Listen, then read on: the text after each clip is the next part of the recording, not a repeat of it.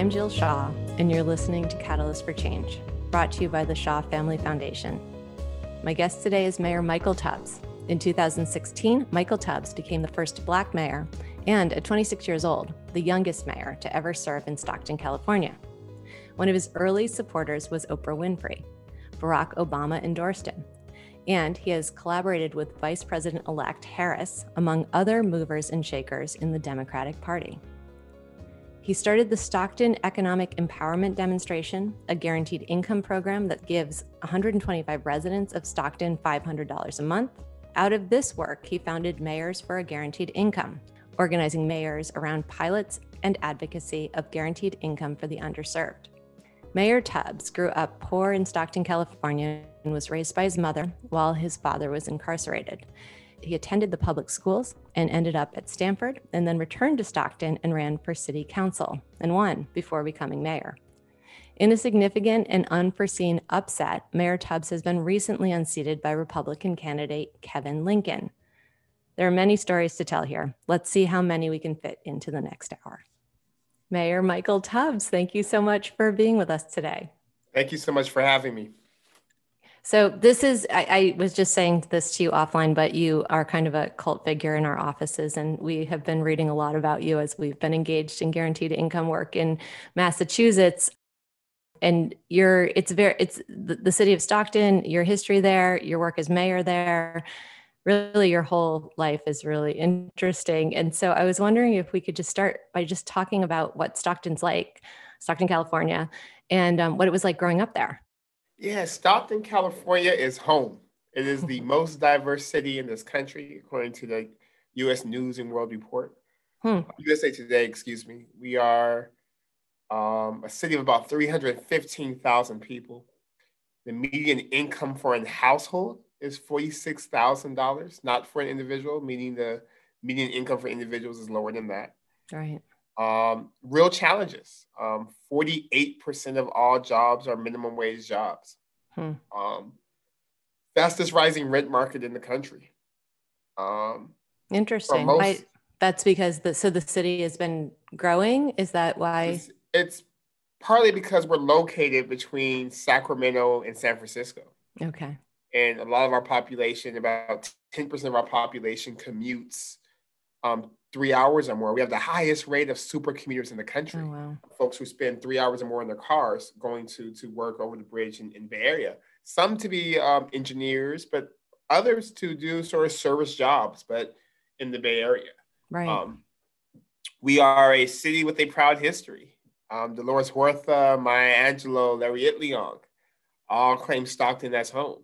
Wow. The oldest Sikh temple in North America is in Stockton. So it's really an American city. It's it's a city that's also politically diverse. My city council, when I was mayor, was four Republicans and two Democrats. Hmm. Um, so it's a really interesting place of, of opportunity, of real challenges, but filled with amazing, resilient people.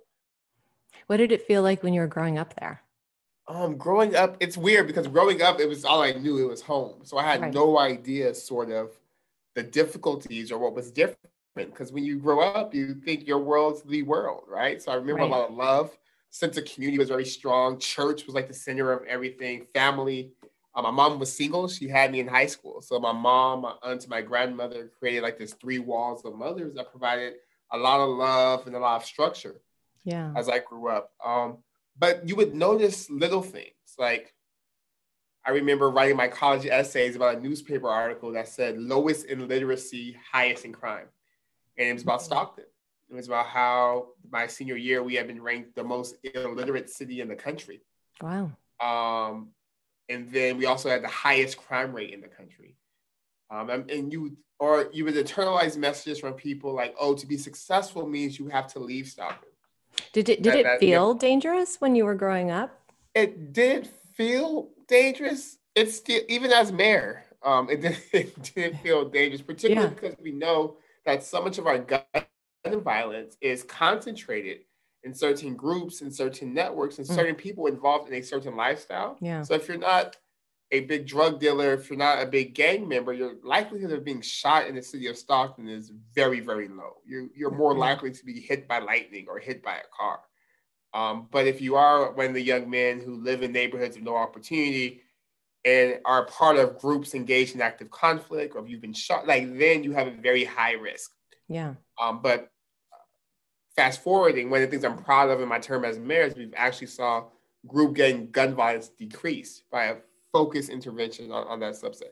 No, but but growing up, it felt like home, but it was always told that it was cool to be from Stockton, but you don't stay there. That to be huh. successful meant you had to leave. So when I graduated from high school and went to Stanford, I had no intention of coming back. I thought that I was successful. I had left, and that was my in the end of my relationship with the city. Huh. So what brought you back? I was because I was uh, my question was going to be, did you grow up wanting to be mayor of Stockton? No, absolutely like, not. If you had told me just 10 years ago, um, maybe not 10 years ago, 11 years ago, that I was going to be mayor, I was going to go back to Stockton and then I would be mayor of Stockton. I would say absolutely not. Like, why would I do that? Like, what, right. So, so, you, so you're in Stan, you're at Stanford, and what did you study at Stanford? I did my master's in education policy. I did my okay. undergraduate degree there in comparative studies in race and ethnicity. Okay, so you you weren't you weren't getting a law degree. You weren't really studying politics. You weren't kind of priming for. Well, I took political science courses, and I was just yeah. I took intro to American government, and I dropped it. I think because it was so much about the institution, yeah, and not about the people. And I was like, oh, I'm really interested in the people, like the political stuff. I, I actually don't care. like it's right. a, or it's a means to an end. Like it's right. important to understand the rules but I was going to spend my time studying. So that's why I did a degree in comparative studies of race and ethnicity because it was multidisciplinary. So I could learn about the histories of different peoples. I could have a critical race lens into what happened. I could take take what I wanted. I was able to pick my classes. Yeah. And it, it created a, a, a, an opportunity to, to learn and to get good grades because I actually liked every single class I took. Yeah, such a key um, thing. So yeah, so no, it, I mean, I was still active though. Like my first week in college, I was registering voters on on, on the okay. weekend. Yeah. My yeah. first month, I brought 50 students to the city council meeting to demand that the police chief resign for, for racial profiling.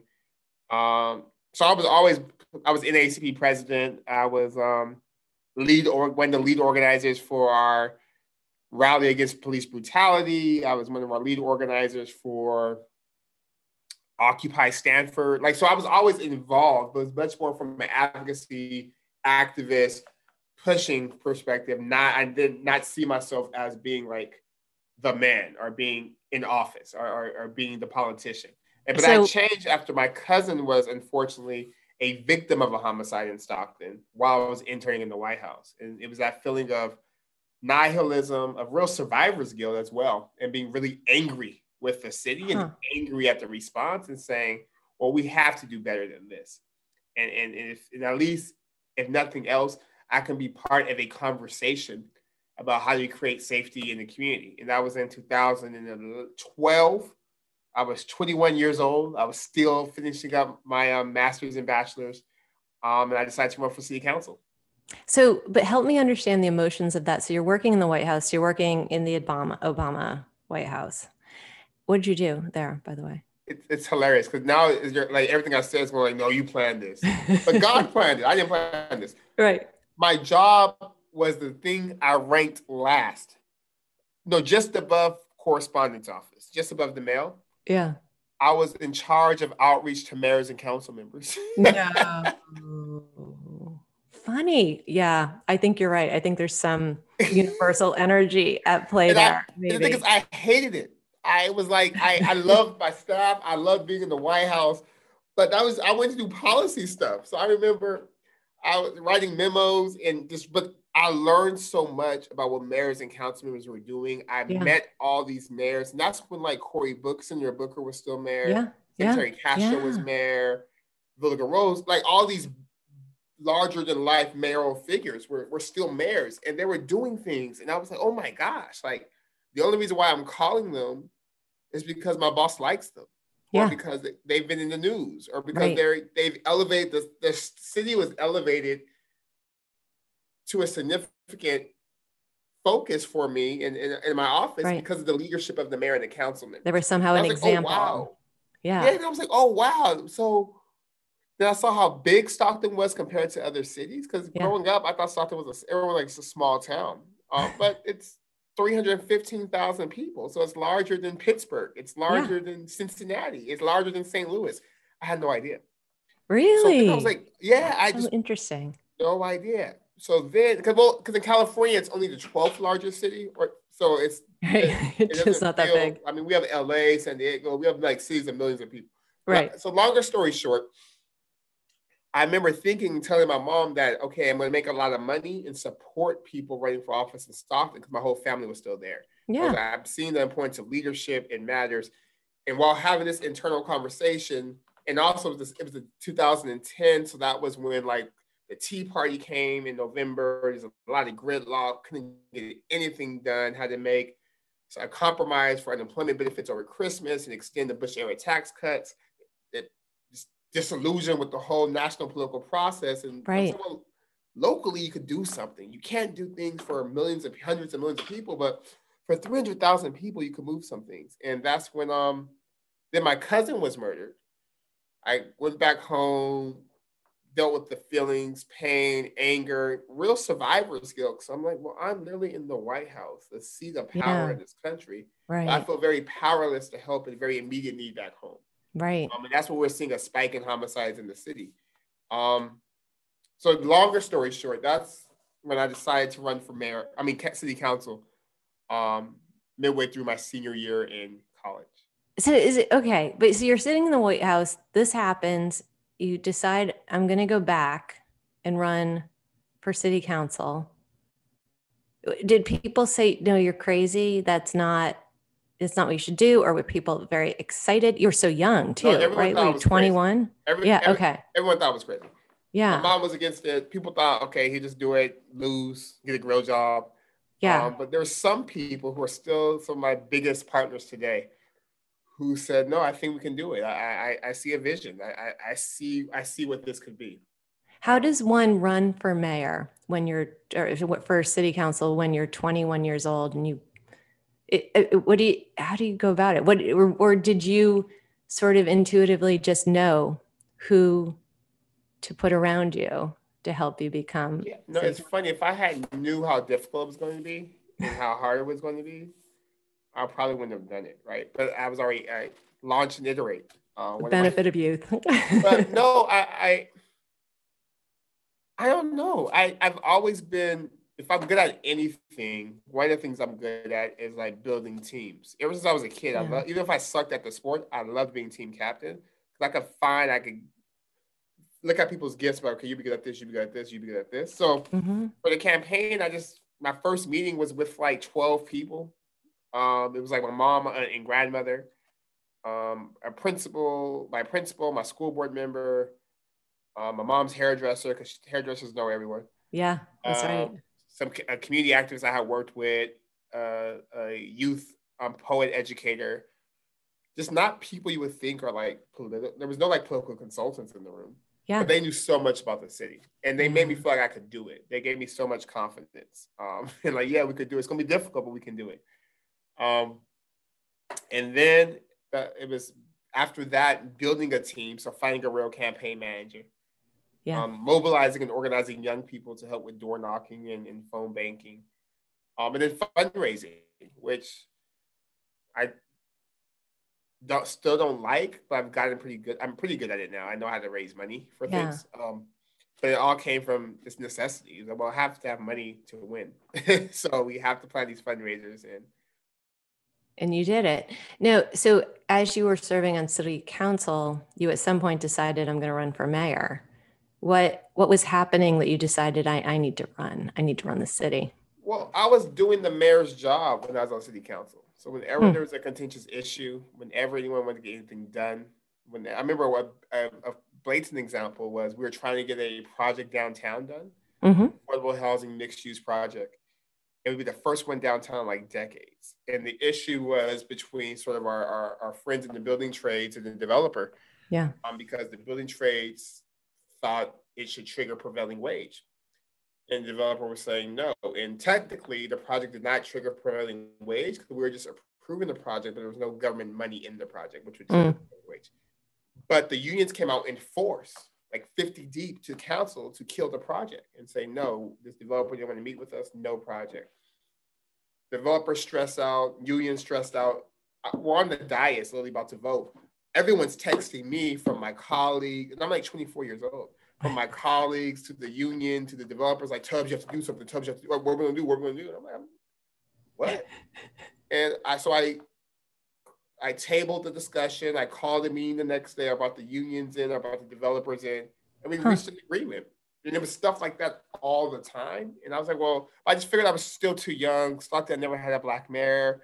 I was, mm. just, I was 25 years old. I've only been on council for three and a half years. There were people who have been on council for six, seven years who actually thought would have been fine as mayors.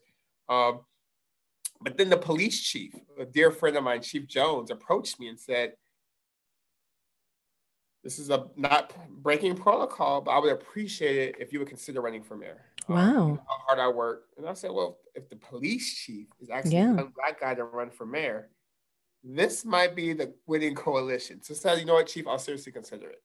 And then the head of the business council, uh, of all the business interests, approached me and said, I really want you to run for mayor. And I said, well, if I got the police chief and the business council say we want you to be our candidate for mayor. I was like, that's a crazy coalition. I mean, you would expect that from a more moderate or more conservative politician before a young black progressive. Like, it's amazing. I was like, oh, there's something special here. We could really build a winning coalition. And then at the time, to run for city council, you had to run citywide. That was the top vote getter of all the council members when we ran. So I knew I had a base throughout the city. Yeah. Um, so that's when I decided to run. So once you entered office, you, you, you've done quite a bit in your four years as mayor, including creating um, a guaranteed income program. And, and I'd love for you to talk about that. It, you know, we're really interested in, it, as I mentioned, because we're supporting a guaranteed income program for 2,000 people in the city of Amazing. Chelsea. Yeah, it, it, it's it's so interesting, and, and I'm excited to learn more, you know, because we're spending a lot of time studying it with um, Harvard Kennedy School. But it, talk a little bit about your guaranteed income program. And, and I'm imagining, based on what I've read, that it was a component of a larger strategy that you had, um, which has seems to have impacted the city in a really positive way. And so, could you maybe kind of help us understand that from, from a mayor's perspective, looking at the landscape of a fairly significantly sized city? what were all of kind of the pieces you were moving around and and how did gi guaranteed income kind of play into it as as one component of of moving the city in a direction that you want to move it into yeah so when i was a council member my last year i received a fellowship um, to think about community development and to build out what's become a organization I started called the Reinvent South Stockton Coalition, which is like a mm-hmm. collective impact table focused on my old council district. Yeah. And in that work, I just saw that all the different needs from housing to education to, as you, you see with the foundation. Yeah. And realized that government was necessary but not sufficient. So it was important to have these community anchors who could hold space, who could do the work regardless of who's in office. But then I also realized that government did have a role to play. And I thought, as mayor with the bully pulpit, particularly the way Stockton's structured, it's a city manager form of government that the biggest sort of force multiplier as mayor may not be the most politically expedient. Mm. It would actually maybe cost some, will clearly cost some political capital, would be to have a vision beyond sort of the immediate, mm. to think about the next 50 years for the city. So myself and one of my best friends, Lange Luntao, who's a Harvard alum, um, runs the Reinvent Stockton Foundation, what's served on school board for four years. We worked together to create this 2050 vision in terms of what do we want Stockton to look like in 2050 in terms of metrics and outcomes and, in comparison cities. And a lot of it hmm. came from the collective impact work in terms of housing, education, jobs, safety, environment being pillars. And then as mayor, I just oriented my time and my staff's time to really attack, attacking these issues at a policy or at a root level. Mm-hmm. And then I realized that with the we started to start the scholarship program as you mentioned, where every kid for the next decades guaranteed a scholarship. Um, started a bunch of gun violence reduction programs, but then I also realized that the crux of all of our issues was poverty. the grinding, endemic, structural, generational poverty. Right. In some of our neighborhoods. And I wanted to do sort of laser focus on improving these neighborhoods um, over a span of a couple years and wasn't able to get that off the ground. But I also challenged my team to research the most radical way to deal with. It. I said, how can a city deal with poverty? And I said, do mm-hmm. not give me anything I've read before in terms of continuum of supports and pipe. I, I got that. Harlem Children's Zone models wrote my master's. A lot of my master's work was studying that model and trying to understand how to make that happen in Stockton. Hmm. Um, but I said, give me a policy. And they came back with guaranteed income. They're like, just give people money. And, and it's funny because now I'm an evangelist, but I started off as a skeptic. I said, give people money. What do, and then I said, I remember reading about this and studying Dr. King, but the idea didn't go nowhere. So right. clearly, I mean, we haven't heard about it. So clearly something, there's something this. And they said, no, Mayor, in Kenya in Canada and here and here, they're doing these pilots in, in Mexico, Brazil, that's showing that giving people money is actually an effective way. And I said, okay, how will we pay for it? So we talked about using cannabis revenues and other sources to pilot it. That's okay, that's interesting. We're gonna table this to term two. Um, mm-hmm. I don't that I, I just didn't I didn't see a path. And then the next week, I was in a conversation with the Economic Security Project, um, and one of the co-chairs, Natalie Foster, and she told me she was looking. They were looking for a city to pilot basic income in, and I told them I had a task force set up. Uh, I'm studying this issue, and we were very interested.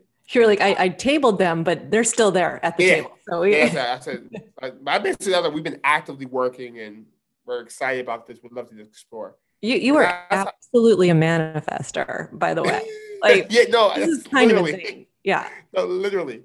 Um, and and that's how the pilot happened in Stockton. Um. And then I came in as a skeptic. I came in saying, you know what, poverty is unacceptable. I don't like the status quo. It's our responsibility to test ideas. Mm-hmm.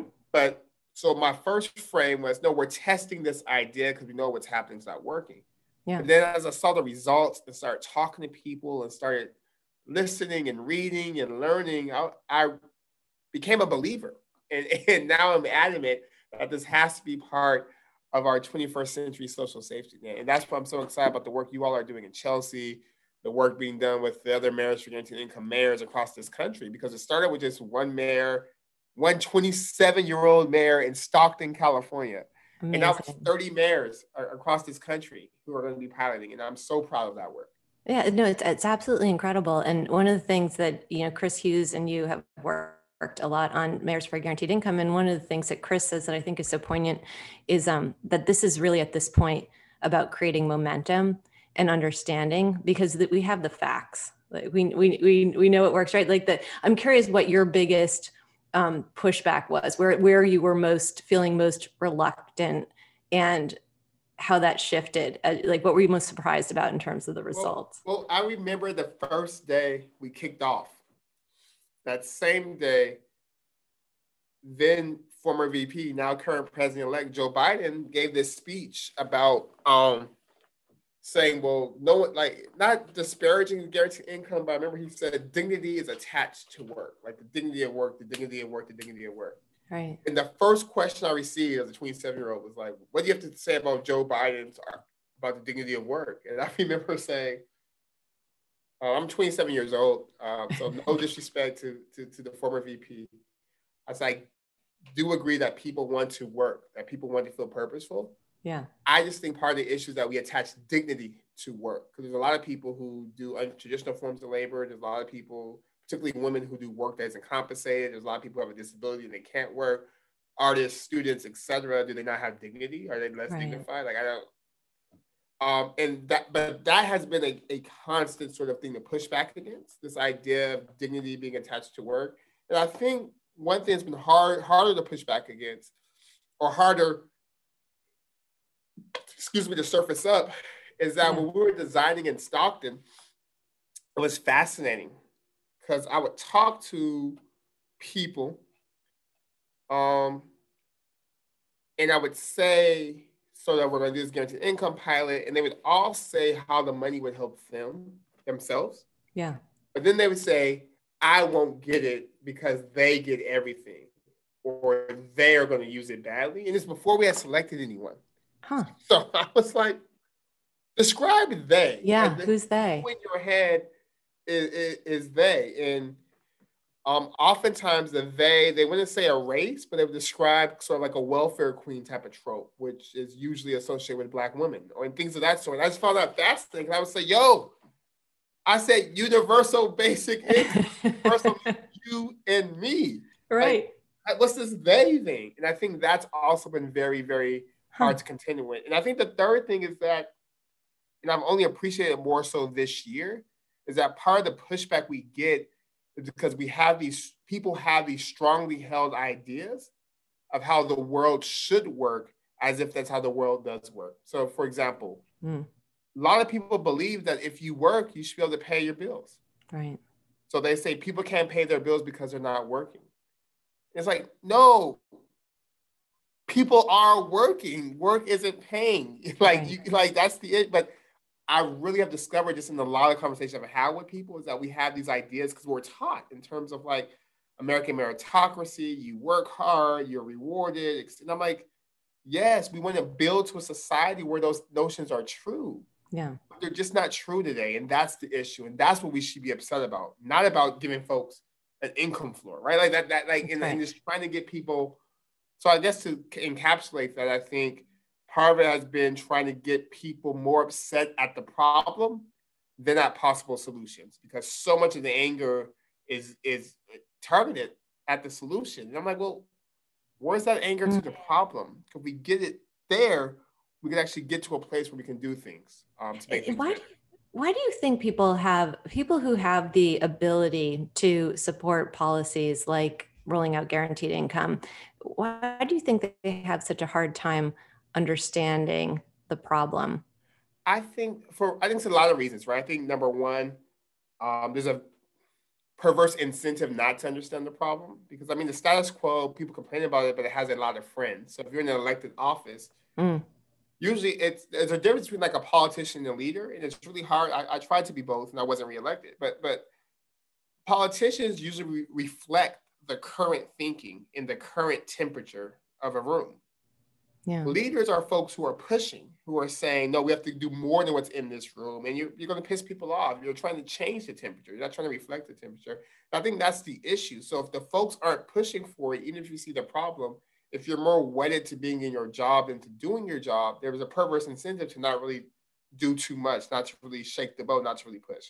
I think the, the other part is that we live in such bifurcated environments that if you're in a decision maker or if or anyone with relative privilege, it's very unlikely you encounter and actually have an equal relationship with someone who's economically struggling. That's right. Like if you went to Stanford, or Harvard, like many of our policymakers in elected office, but also on staff, foundation side, et cetera, unless that's your day-to-day job, you really don't have an understanding or even exposure to the right. day-to-day realities of folks. And then right. even if it is your day-to-day job, it's in a different power dynamic. So it's always you helping.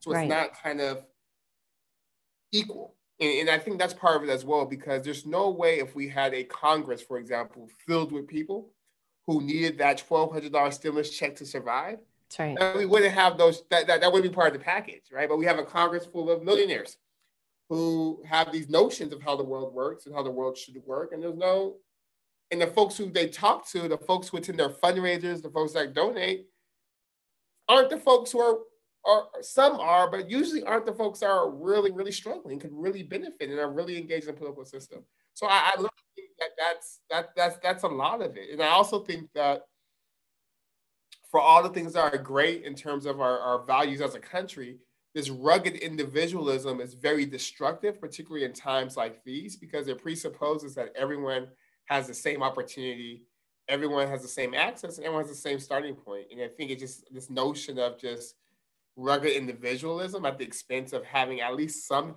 idea of what community means and some idea of, of, of, of being a, a neighbor creates this like weird social Darwinism when yeah. folks are saying like, let's do herd immunity, open everything up. You decide if you want to go to the store. You decide, but you have to go to work. but everyone else decides if they want to go or not and may the chips fall where they land. And that's just like it's the, such privilege thinking, thinking. that rise to this point and the thinking that necess- necessitates the work you all are doing and we're doing in terms of like highlighting and, and having an ex- example to point to yeah. of what things can be. And it's not scary. We haven't changed our country. Our flag didn't lose a star.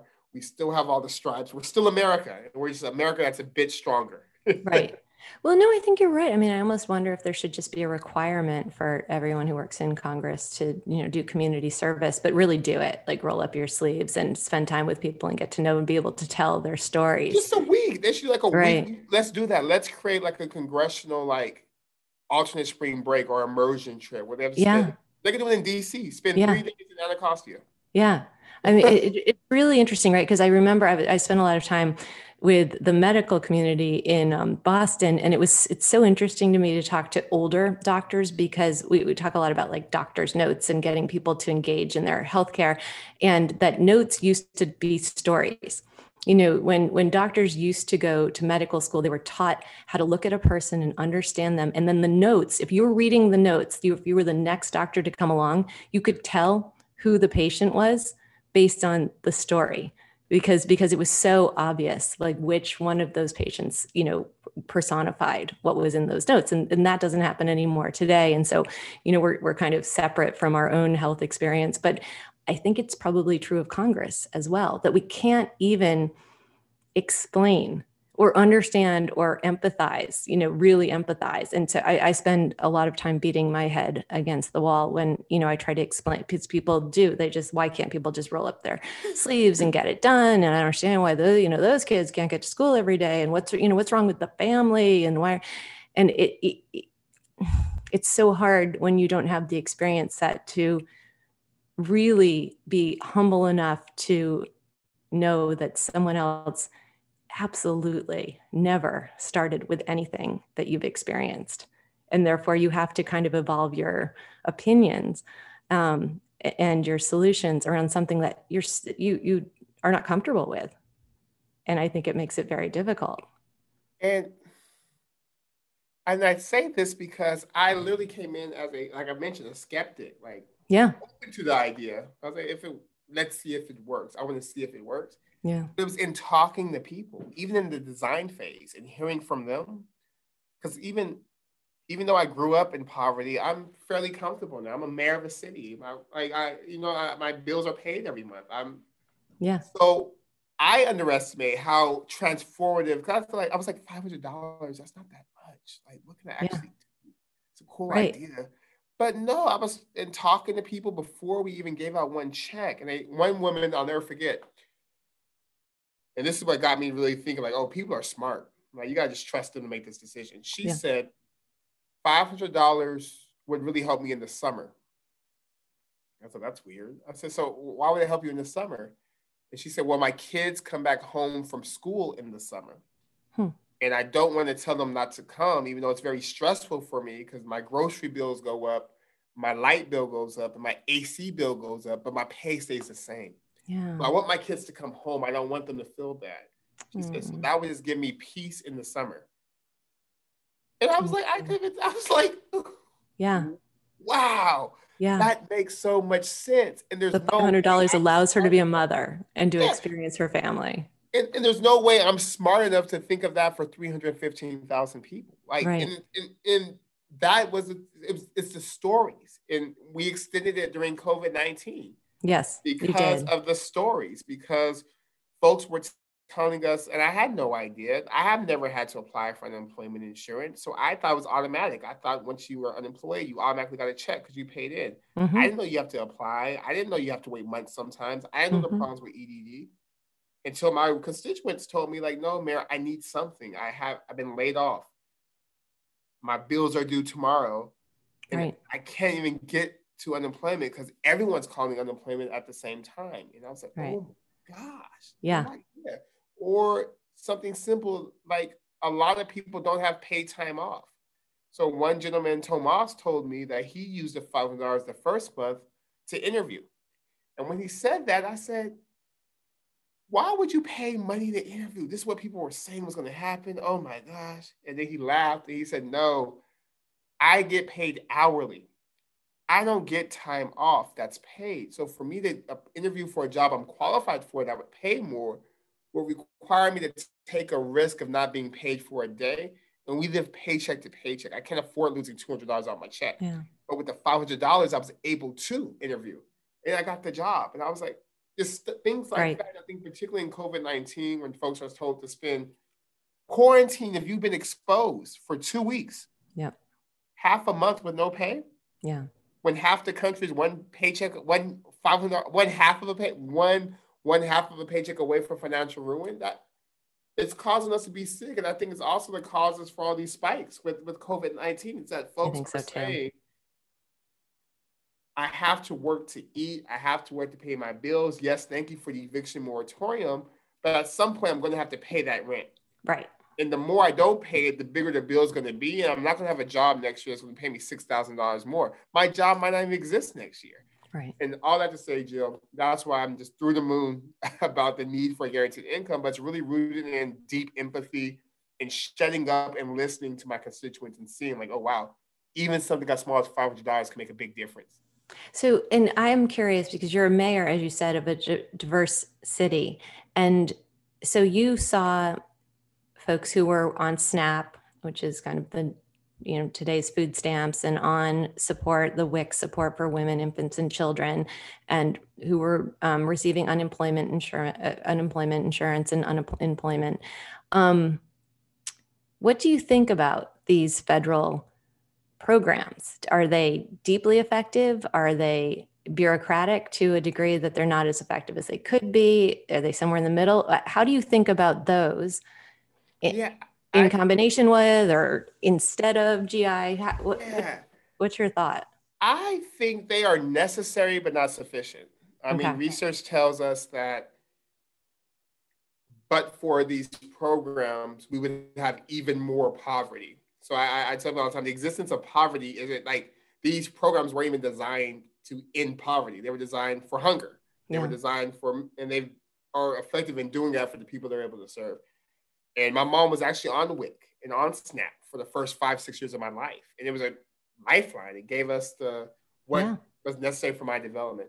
But with that being said, we also know that there's more that has to be done, that there's still gaps and there's still holes. So there's a lot of contemporary discourse. I'm of the opinion that for me, it's hard to justify folks who today need $350 for groceries. We take that away, give them $1,000, and then give me $1,000 when I didn't even need the 350 And that's right. why I'm so adamant that it should be additive.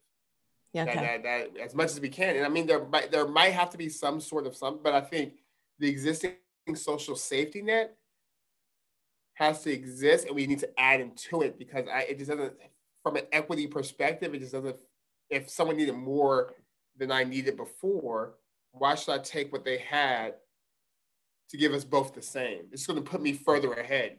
No i don't mean that. I mean would you just say you know the billions of dollars that we spend on snap let's just give it away let's just like let's let's fire everybody like all that overhead all those salaries you know all that negotiation with supermarkets etc all that like labeling of special parts of, of the aisles and and let's just take all of that money and just and just increase the guaranteed income number yeah no i i think i'm, I'm open to that but if we look at like our military budget for example yeah. and, and take that same concept in terms yeah. of damn space force and I, like I, i'm very open for to in terms of how do we reallocate existing dollars? I would just rather those dollars be part of our our budgets are already bloated versus budgets that seem like big numbers, but advocates are saying we need more people. One in eight Americans are hungry. We probably need more SNAP. We, yeah, et cetera, right. et cetera. But right. for other parts of our budget that are bloated, like I would argue defense spending, I would definitely love to see like some reallocation of that to say, hey, our, our national security risk is poverty and the fact that our kids can't read and the fact that we won't have a competitive workforce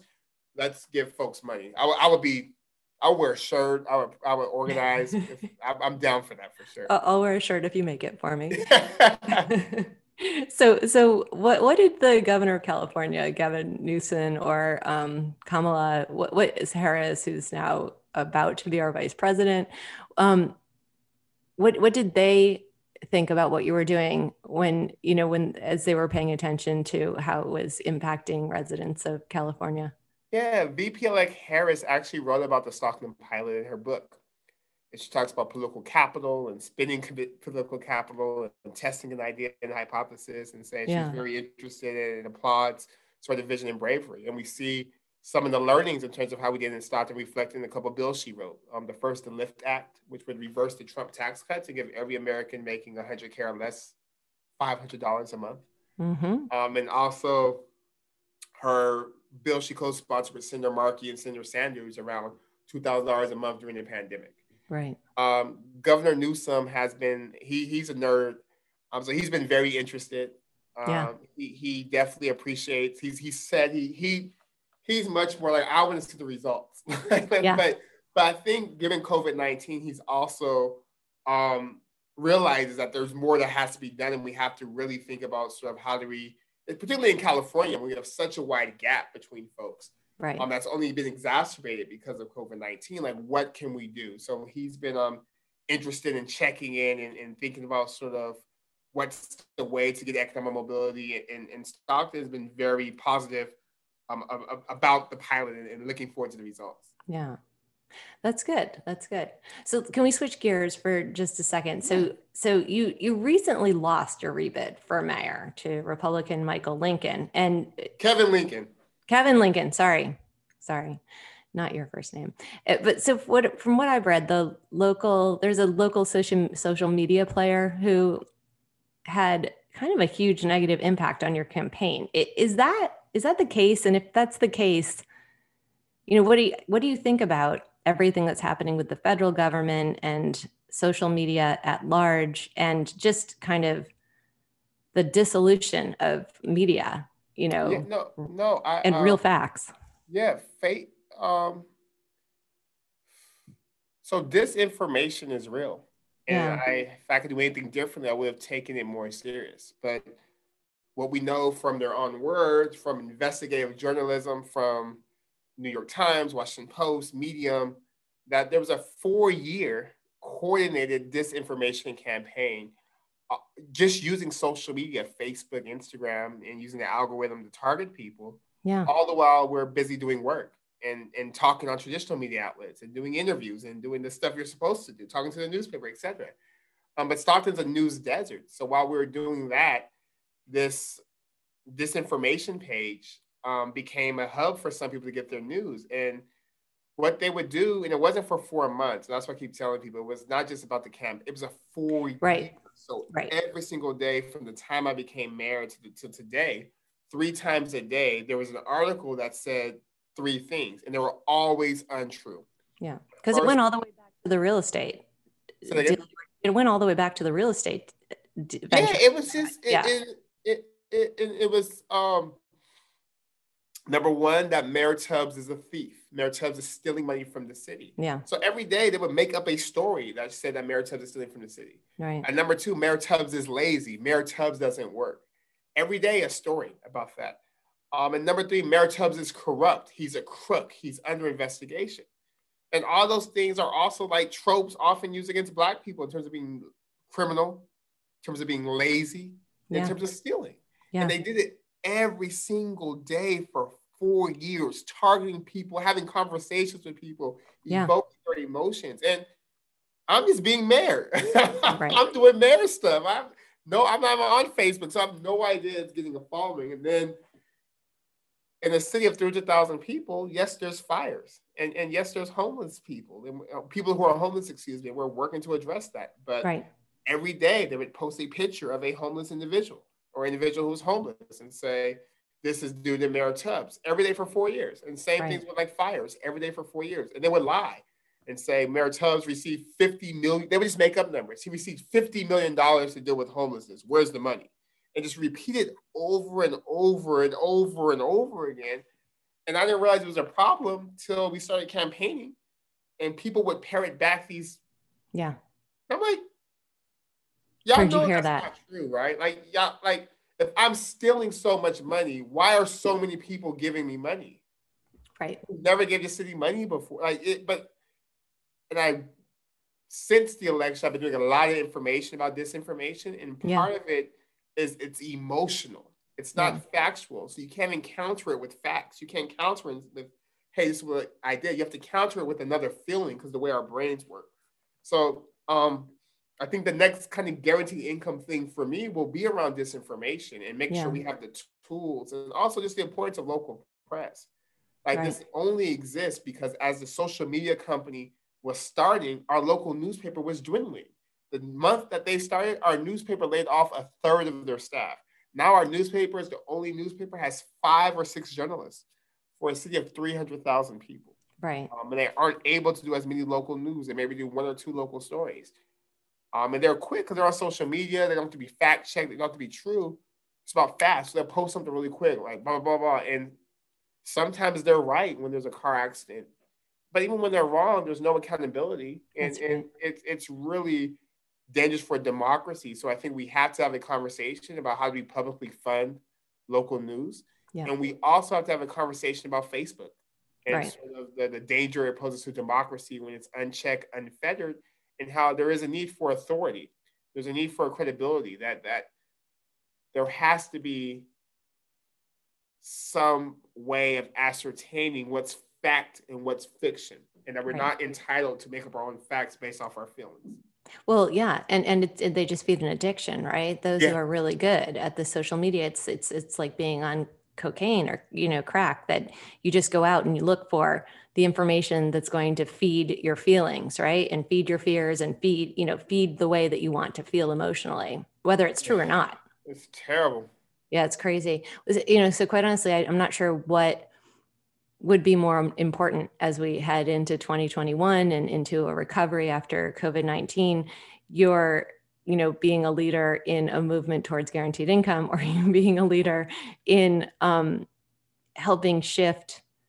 Well, I think once one just helping promote understanding of what actually is happening by um, leaving the media and especially social media unchecked.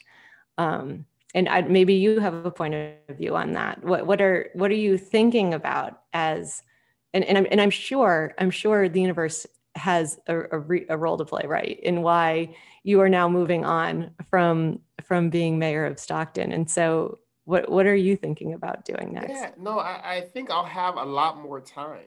Or I guess I'm saying that. We'll Maybe for a hot minute. I don't know about that. Yeah, yeah, but I'll, I'll, have a lot more flexibility. I won't be wedded to a place. I won't yeah. be wedded to potholes. I won't be wedded to parks and cleanup and tree maintenance and tree stumps. Yeah. And crosswalks. Like I just won't be wedded to having to deal with and think about that, which creates more space to think about sort of how do you get guaranteed income as a policy. So I'm committed to that. I want to help um, the governor or even the president think about economic mobility like how do we create an economy and, and, and opportunity for people how do we yeah. keep testing ideas and scale up the things that work then i'm also really serious about this disinformation thing because yeah. I mean in terms of local elected officials go i can't think of anyone who's been as blessed as i've been blessed with sort of positive press a whole movie yeah um, fundraising, like resources, and still yeah. that wasn't enough, right? So I worry about folks who have less of that, yeah. who are progressive or forward thinking, or who are just challenging or who look different in terms of leadership. And that we have to in, in local news outlets. So I'm definitely going to find a way to play a part in whatever the conversation is around disinformation about the need for publicly funded local news. Um, that's yeah, that's definitely up there with guaranteed income as as two of the policy areas I'm I'm really interested in. I think I think it's so fantastic. Well, I want you to know that we are excited to collaborate with you on both. That you know, as you know, we're doing a little show on school committee meetings, um, which is local and, you know, really meant to share with a much broader audience than the hundreds of people that show up for it, what is really happening behind the scenes in governance in an urban district that is not doing optimal service to um, students. And, um, and and also in in our work around guaranteed income because we do think it's an important part of the solution but there's a lot like you said a lot of storytelling to do there so that we can bring people along who are policymakers to a point where they can truly understand and feel what that change could be. Oh, absolutely. I'm looking forward to working with you all, particularly to amplify the things that are happening in Chelsea. Yeah. In conversation, what's happening around the nation, and really putting our wits together to really push for a policy, and then also think about this disinformation thing. Because I, I, like when we talked offline about how wow, I wish we had a local podcast. I, I really do. Yeah. Because there's like our like city council is off the hook, but our school board is even worse um, yeah. in terms of even yesterday, the, they like breaking all type of rule, law, like breaking laws, like sunshine laws. It's, it's a mess. And yeah, but folks need someone that can help translate and not tell people and give people just what's happening. Yeah, a commentary in a way that people can hear it. So really inspired by that podcast and, and definitely will be following up to find way if there's ways for us to work together around disinformation writ large. Oh, well, it's so it's so great to know you. It's so interesting to hear your story. Um, it just feels like you, oh man, you're, you're going to impact this country in so many ways that you know I can't imagine, but I I know that you will. And um, I want to really thank you for spending time with us today and um, helping us learn more about what happened in Stockton and and what you think about what could happen more across America. No, no, thank you so much for having me for what you're doing. I'm looking forward to keeping in touch. Yeah. Thank you, Mayor.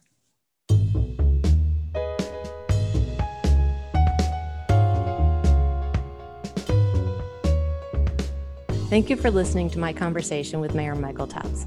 It's interesting to think about how guaranteed income might be an effective card to be played during America's recovery from the COVID 19 crisis and beyond. It'll be interesting to watch the work of mayors across the country on this topic and to follow the federal conversation as well. I hope that you enjoyed today's podcast, and if you did, please rate, review, like, and share it with your friends. Have a great day.